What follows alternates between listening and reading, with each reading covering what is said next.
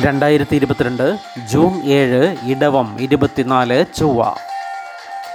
മനോരമ വാർത്തകൾ വായിക്കുന്നത് ജി. രവി.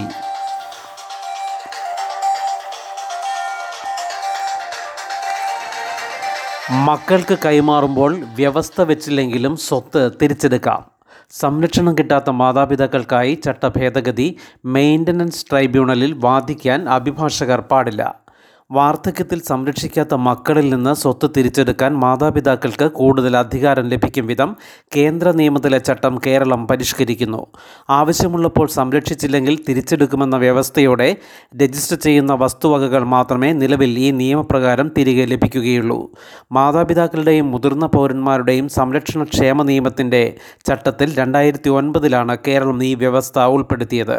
ഇത് ഒഴിവാക്കുന്നതോടെ മക്കൾക്ക് കൈമാറുന്ന ഏതു സ്വത്തും മാതാപിതാക്കൾക്ക് മെയിന്റനൻസ് ട്രൈബ്യൂണലിന്റെ സഹായത്തോടെ എപ്പോൾ വേണമെങ്കിലും തിരിച്ചെടുക്കാം.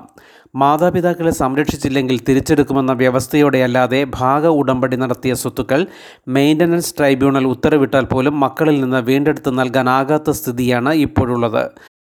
ഈ പ്രശ്നം പരിഹരിക്കാനാണ് ചട്ടത്തിൽ പരിഷ്കാരം. പ്രാഥമിക കരട് സാമൂഹിക നീതി വകുപ്പ് തയ്യാറാക്കി കഴിഞ്ഞു. നിയമവകുപ്പ് അംഗീകരിച്ചാൽ നടപ്പാക്കാം. ഇതിനിടെ നിയമം പരിഷ്കരിക്കാൻ കേന്ദ്ര സർക്കാരും ഒരുങ്ങുന്നുണ്ട്. ഇത് ഉടൻ നടപ്പാവുകയാണെങ്കിൽ അതിന് പിന്നാലെയാകും കേരളത്തിലെ മാറ്റങ്ങൾ. കേന്ദ്ര നിയമത്തിലെ ഭേദഗതി വൈകുകയാണെങ്കിൽ അതുവരെ കാത്തിരിക്കാതെ കേരളത്തിന് ഇപ്പോഴത്തെ മാറ്റങ്ങൾ നടപ്പാക്കുകയും ചെയ്യാം. മെയിന്റനൻസ് ട്രൈബ്യൂണലുകളിൽ കേസ് വാദിക്കാൻ അഭിഭാഷകർ പാടില്ലെന്ന വ്യവസ്ഥ കേരളം പുതുതായി ഉൾപ്പെടുത്തുന്നുണ്ട്. കക്ഷികളായ മാതാപിതാക്കളും മക്കളും നേരിട്ട് ട്രൈബ്യൂണലിനെ സമീപിക്കണമെന്നാണ് നിയമത്തിലുള്ളത്. എന്നാൽ മറ്റ് ട്രൈബ്യൂണലുകളിൽ ഹാജരാകാനുള്ള അവകാശം ചൂണ്ടിക്കാട്ടി അഭിഭാഷകർ മെയിന്റനൻസ് ട്രൈബ്യൂണലിലും ഹാജരാകുന്നുണ്ട്.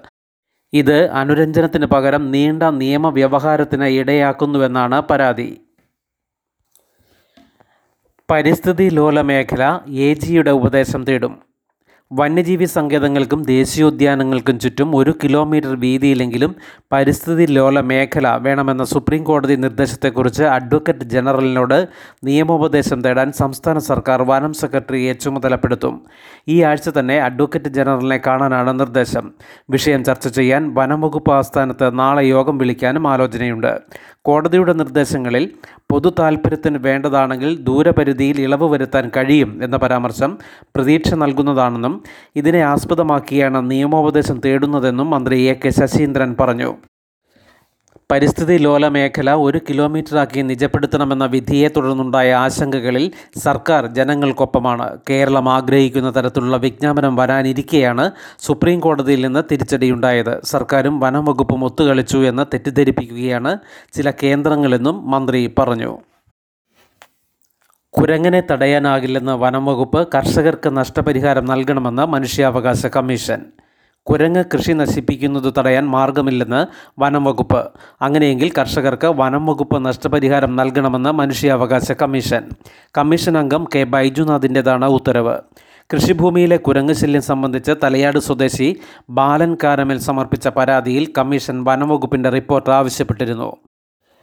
കാർഷിക വിളകൾ വന്യമൃഗങ്ങൾ നശിപ്പിക്കുന്നത് തടയാൻ വനംവകുപ്പ് വൈദ്യുത വേലികൾ നിർമ്മിച്ചിട്ടുണ്ടെങ്കിലും കുരങ്ങുകൾ മരങ്ങളിലൂടെ സഞ്ചരിക്കുന്നതിനാൽ നിയന്ത്രിക്കാൻ കഴിയില്ലെന്നായിരുന്നു പ്രിൻസിപ്പൽ ചീഫ് ഫോറസ്റ്റ് കൺസർവേറ്ററുടെ മറുപടി. തുടർന്നാണ് അങ്ങനെയെങ്കിൽ കർഷകർക്കുണ്ടാകുന്ന നഷ്ടം പരിഹരിക്കാൻ വനംവകുപ്പിന് ബാധ്യതയുണ്ടെന്ന് കമ്മീഷൻ ഉത്തരവിട്ടത്. വാരണാസി ഇരട്ട സ്ഫോടനം വലിയുല്ല ഖാന് വധശിക്ഷ വലിയുല്ല ഖാൻ മുഖ്യപ്രതി രണ്ടായിരത്തി ആറ് മാർച്ച് ഏഴിന് നടന്ന സ്ഫോടനങ്ങളിൽ കൊല്ലപ്പെട്ടത് പതിനെട്ട് പേർ. വാരണാസിയിൽ ക്ഷേത്ര പരിസരത്തും റെയിൽവേ സ്റ്റേഷനിലും ഇരട്ട സ്ഫോടനങ്ങൾ നടന്ന കേസിലെ മുഖ്യപ്രതി വലിയുല്ല ഖാന് വധശിക്ഷ. വലിയുല്ല ഖാനെതിരെ ചുമത്തിയ മറ്റൊരു കേസിൽ ജീവപര്യന്തം തടവ് ശിക്ഷയും വിധിച്ചു. ഗാസിയാബാദ് സെഷൻസ് കോടതി ജഡ്ജി ജിതേന്ദ്രകുമാർ സിൻഹയാണ് ശിക്ഷ വിധിച്ചത്. രണ്ട് കേസുകളിലും വലിയുല്ല ഖാൻ കുറ്റക്കാരനാണെന്ന് കണ്ടെത്തിയ കോടതി മറ്റൊരു കേസിൽ തെളിവുകളില്ലെന്ന് കണ്ടെത്തി. വാരണാസിയിൽ രണ്ടായിരത്തിയാറ് മാർച്ച് ഏഴിന് സംകട്ട് മോചൻ ഹനുമാൻ ക്ഷേത്ര പരിസരത്തും കന്റോൺമെന്റ് റെയിൽവേ സ്റ്റേഷനിലും പതിനഞ്ച് മിനിറ്റ് ഇടവേളകളിലായി നടന്ന സ്ഫോടനങ്ങളിൽ പതിനെട്ട് പേർ കൊല്ലപ്പെടുകയും നൂറിലേറെ പേർക്ക് പരിക്കേൽക്കുകയും ചെയ്തു. വൈകിട്ട് ആറ് പതിനഞ്ചിന് ദീപാരാധനയ്ക്ക് മുൻപായിരുന്നു ക്ഷേത്ര പരിസരത്തെ സ്ഫോടനം.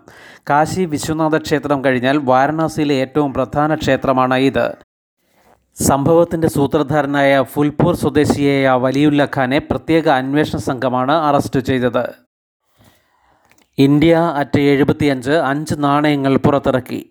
സ്വാതന്ത്ര്യം ലഭിച്ചതിന്റെ എഴുപത്തി അഞ്ചാം വാർഷികം പ്രമാണിച്ച് ഒന്ന് രണ്ട് അഞ്ച് പത്ത് ഇരുപത് രൂപയുടെ പ്രത്യേക നാണയങ്ങൾ പ്രധാനമന്ത്രി നരേന്ദ്രമോദി പുറത്തിറക്കി. എഴുപത്തിയഞ്ചാം വാർഷികമെന്ന എഴുത്തും അമൃത് മഹോത്സവത്തിന്റെ ലോഗോയും ഇതിൽ ഉൾപ്പെടുത്തിയിട്ടുണ്ട്. നാണയത്തിൽ തുക എഴുതിയിരിക്കുന്ന വശത്ത് നടുവിലാണ് ലോഗോ. കാഴ്ചാ പരിമിതിയുള്ളവർക്ക് തൊട്ടുനോക്കി നാണയം എളുപ്പത്തിൽ മനസ്സിലാക്കാൻ കഴിയും.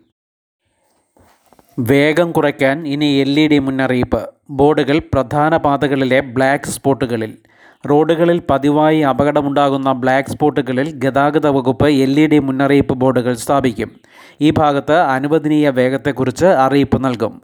അപകട മുന്നറിയിപ്പ് വാചകങ്ങളും ബോർഡുകളിൽ പ്രത്യക്ഷപ്പെടും.